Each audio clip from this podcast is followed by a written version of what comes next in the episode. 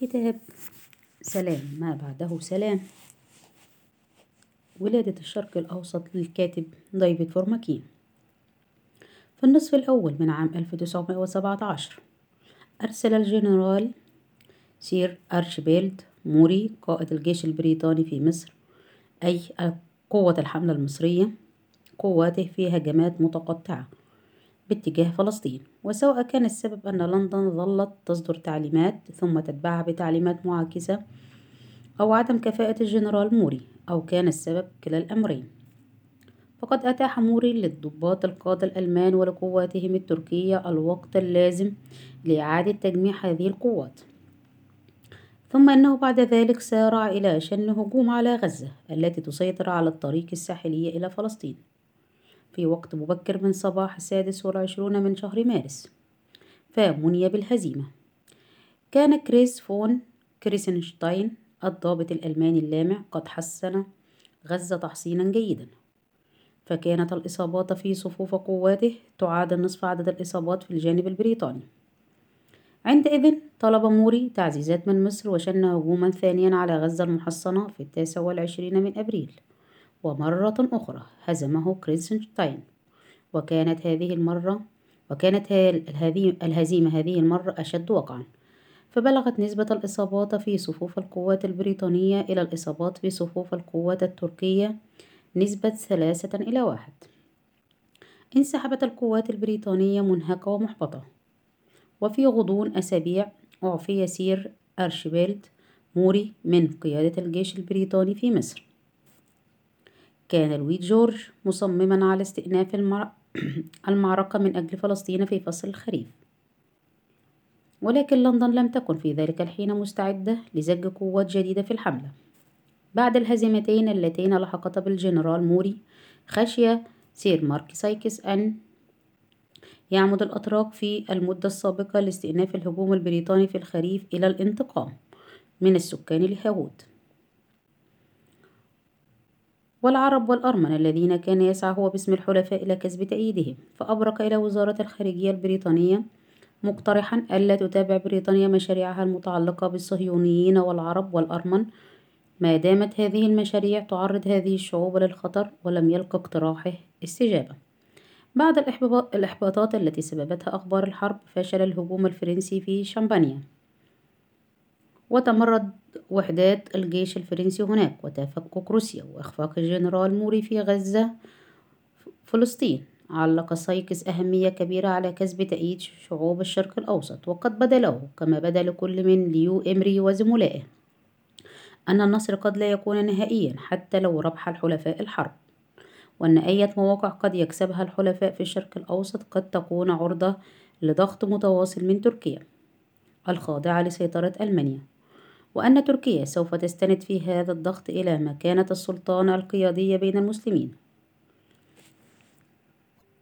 ورأى سايكس أن ذلك يؤكد أن مطالب الضم التي قدمتها فرنسا من قبل كليمنسو وإيطاليا البارون سونينو هي مطالب تدل على قصر النظر. وفي مذكرة عنوانها مذكرة بشأن اتفاقية آسيا الصغرى. قال ما يلي يجب حتما استبعاد فكرة الضم.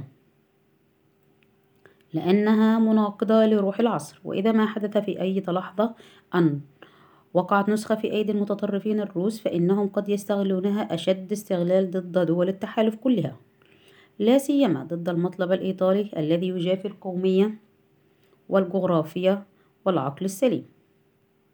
والذي لا يعد كونه تنازلا من البارون سونينو لفئة شوفانية لا هم لهم إلا الهبش وتابع قائلا أنه لو تحلت فرنسا بالحكمة لتعاملت مع مناطق نفوذها في الشرق الأوسط على غرار ما تنوي بريطانيا أن تفعل في مناطق نفوذها. أي أن ترعى فرنسا استقلال العرب في سوريا ولبنان. وإلا فإن على بريطانيا ألا تفعل شيئا لمساعدة فرنسا في معالجة المشاكل التي ستجلبها لنفسها. وكتب سايكس شارحا رؤيته للمستقبل أريد أن أرى تفاهما بريطانيا وبريطانيا فرنسيا بالتحالف مع اليهود والعرب والأرمن. يجعل الإسلام عديم الأذى. ويحمي الهند وأفريقيا من الائتلاف التركي الألماني الذي أعتقد أنه قد يستمر بعد غياب أسرة هوهنزولرن. لقد كان لوجهة نظر سايكس هذه الفوز على وجهة نظر إمري. وقد كتب إمري فيما بعد قائلا لا أحد غير اليهود يستطيع إنشاء حضارة قوية في فلسطين. بها يستطيع ذلك البلد أن يصمد بذاته في وجه القهر الألماني التركي وسيكون أمرا قاتلا إذا ما جندت المصالح اليهودية في سائر أنحاء العالم إلى جانب الألمان.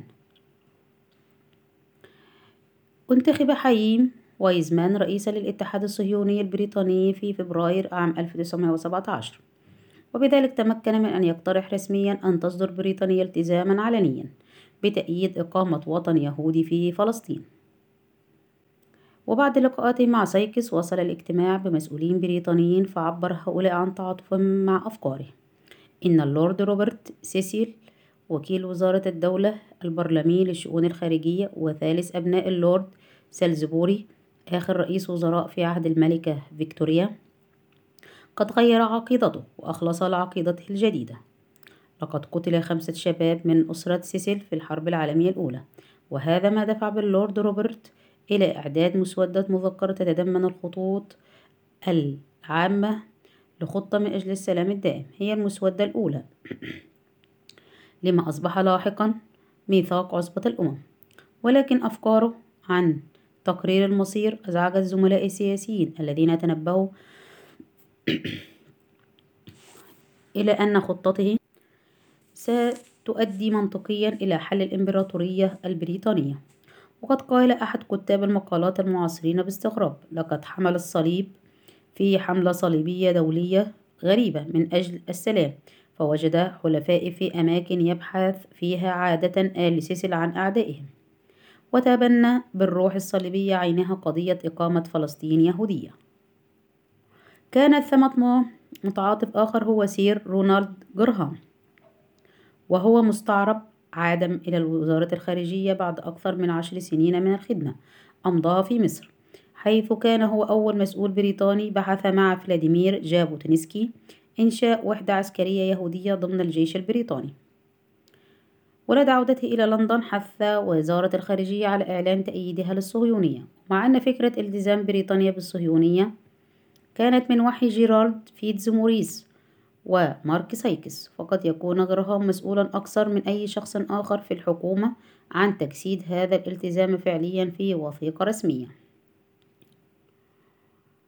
بالرغم من أن هناك ميل لدى المؤرخين لتجاهل دوره وربما كان السبب أنه لم يخلف محفوظات وثائق أو أرقاما أوراقا خاصة. كان جرهام وغيره من المسؤولين في وزارة الخارجية البريطانية يعرفون معرفة أكيدة أن فرنسا هي العقبة على طريق إعطاء حييم وإزمان الالتزام العلني الذي طلبه. وقد استنتج جرهام أن كما استنتج جرهام كما استنتج من قبله سايكس أن ما يضعف الصهيونية هو ارتباطها ببريطانيا حصرا. وقد أقلقه أن يقامر الصهيونيون بكل شيء في رهانهم على إمكانية أن تتولى بريطانيا حكم فلسطين جهلا منه باتفاقية سايكس بيكو السرية التي تعهدت بريطانيا بموجبها ألا تفعل ذلك.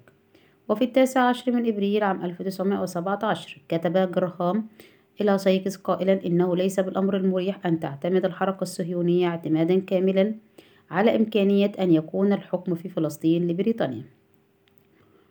غير أنه من العسير معرفة كيف يمكن للحركة الصهيونية أن تتجه إلى فرنسا طلبا للتأييد.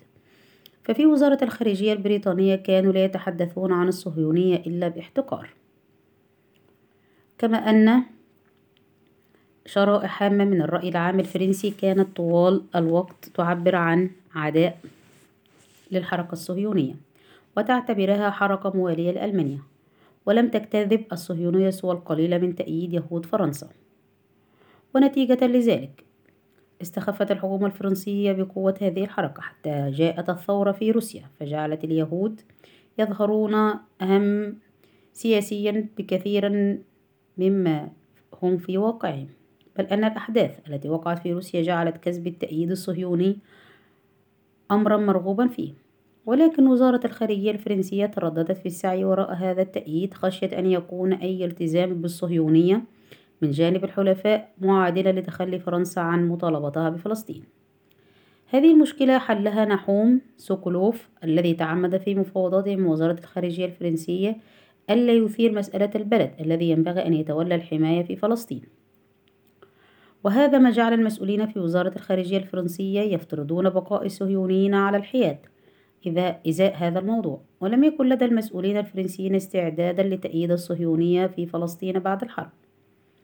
ولم يتبادر إلى ذهنهم السماح لليهود بتحقيق وضع قومي منفصل ولكنهم لم يروا ضررا في تقديم كلمات لتشجيع للصهيونيين ما دامت هذه الكلمات بلا معنى معتقدين أن بالإمكان كسب الذين يؤمنون بأحلام اليقظة.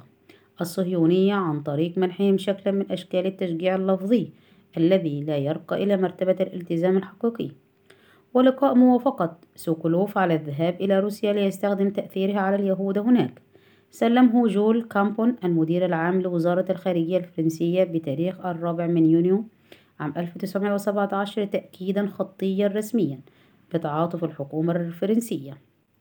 بالنص كالتالي لقد تكرمت بعرض المشروع الذي نظرت جهودك له والذي يهدف إلى تنمية الاستعمار اليهودي في فلسطين. إنك ترى فيما إذا سمحت الظروف من جهة وأمكن الحفاظ على استقلال الأماكن المقدسة من جهة أخرى إن المساعدة بواسطة حماية الدول الحليفة في بعث القومية اليهودية في الأرض التي نفي منها شعب إسرائيل قبل قرون عديدة هي عمل من أعمال إقرار العدل والتعويض. والحكومة الفرنسية التي دخلت الحرب الحالية دفاعا عن شعب هوجم ظلما والتي تواصل الكفاح لضمان انتصار الحق على القوة لا يسعها إلا أن تشعر بالتعاطف مع قضيتكم التي يرتبط انتصارها بانتصار قضية الحلفاء. يسعدني بذلك أن أقدم لكم هذا التأكيد.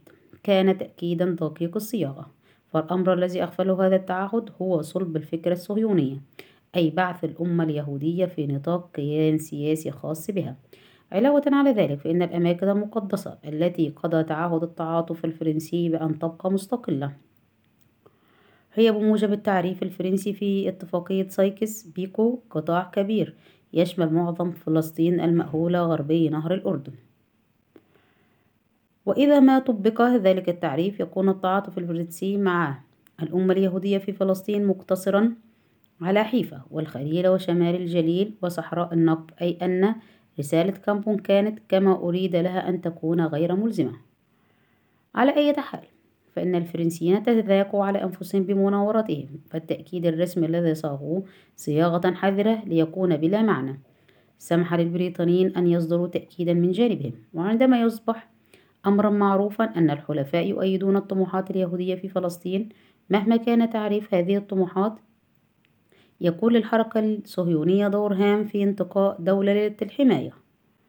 وعندئذ ستختار بريطانيا. وهذه مسألة كانت أقل أهمية بالنسبة إلى جرهام وسايكس الذين كان هدفهم الرئيسي في ذلك الحين ضمان وطن لليهود في فلسطين مما كانت بالنسبة إلى ليو إمري وأصدقائه الذين كانت الصهيونية تجتذبهم, تجتذبهم لأنها بصورة رئيسية تضمن أن تصبح فلسطين بريطانية.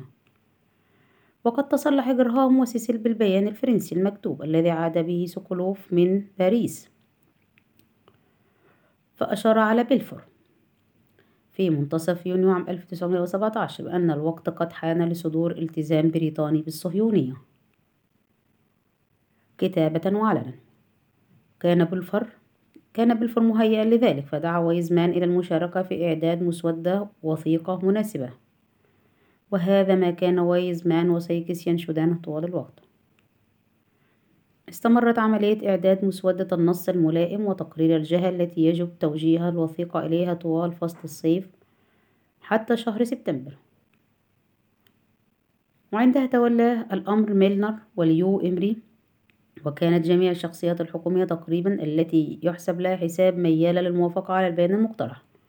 وسبق لسايكس بدعم من أورمسبي غور أن أقنع أمانة سر مجلس الوزراء الحربي بتأييد الصهيونية. أما بلفور وزير الخارجية فكان منذ زمن طويل متعاطفا مع الصهيونية. واعتقد الآن بأن على بريطانيا أن تجهر بتأييد الصهيونية وكان سيسيل وجرهام من محرضيها على ذلك من داخل وزارته. أما سمتس فكان شديد الموالاة للصهيونية إضافة إليه أخذ ميلنر ومجموعته ومن ضمنها فيليب كير. أحد العاملين في أمانة سر رئيس الوزراء ينظرون إلى إقامة فلسطين يهودية على أنها مصلحة حيوية للإمبراطورية البريطانية. كان رئيس الوزراء دائم السعي إلى تنفيذ برنامج صهيوني وفي حين أنه لم يظهر اهتماما بإعلان نيات بريطانيا مسبقا فإنه لم يضع أي عقبة على طريق هذا الإعلان من قبل حكومته بمجرد أن يرى زملائه فائدة في ذلك. ولكن ما لبث الاقتراح الداعي بلفور إلى إصدار إعلانه المؤيد للصهيونية أن واجه معارضة حالة دون إصداره. هذه المعارضة جاءت من كبار الشخصيات في الجالية اليهودية البريطانية وقاد فريق المعارضة من داخل مجلس الوزراء إدوين مونتغيو ووزير الدولة لشؤون الهند كان مونتغيو وابن عمه هربرت صمويل وروفوس إيزاكس بين قوسين اللورد ريدلينغ متقدمين على أبناء ديانتهم باعتبارهم أول ثلاثة من اليهود أعضاء في مجلس الوزراء البريطاني. وكان مونتغيو ثاني أبناء رجل أعمال ناجح من رجال المال. حصل على لقب من ألقاب النبلاء وقد رأى في الصهيونية خطرا على المكانة التي بلغها بجهد كبير هو وأسرته في المجتمع البريطاني. وقد استند في دفاعه عن موقفه إلى أن اليهودية ديانة وليست قومية. والقول بغير ذلك يعني القول بأنه ليس بريطانيا بريطانيا مئة بالمئة. كان مونتغيو يعتبر إلى حد كبير أكثر الشباب كفاءة في صفوف حزب الأحرار. وأعتبر نجاح رئيس الوزراء في انتزاعه هو وتشرشل من سكويث ضربة معلم سياسية.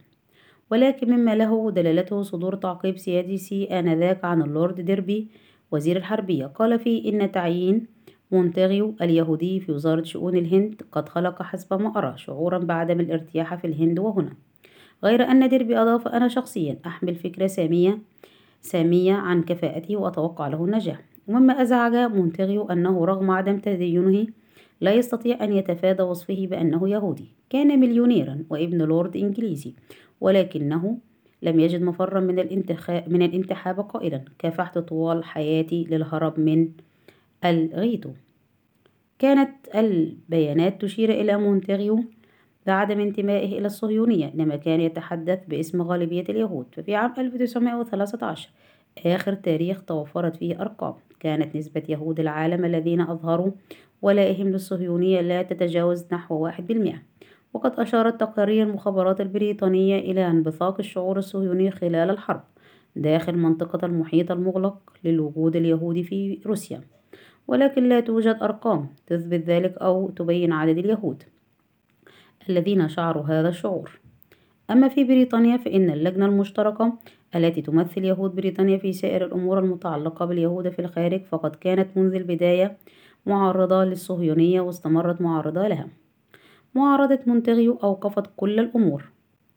وهذا ما أثار اشمئزاز غرهام. فقال إن مونتغيو علق الإعلان المقترح. قال أيضا أن مونتغيو يمثل جزءا معينا من أغنياء اليهود الذي يبدو أنهم يخافون طرده هو وأمثاله من إنجلترا ويخافون الطلب إليهم أن يذهبوا إلى فلسطين للعمل في المزارع.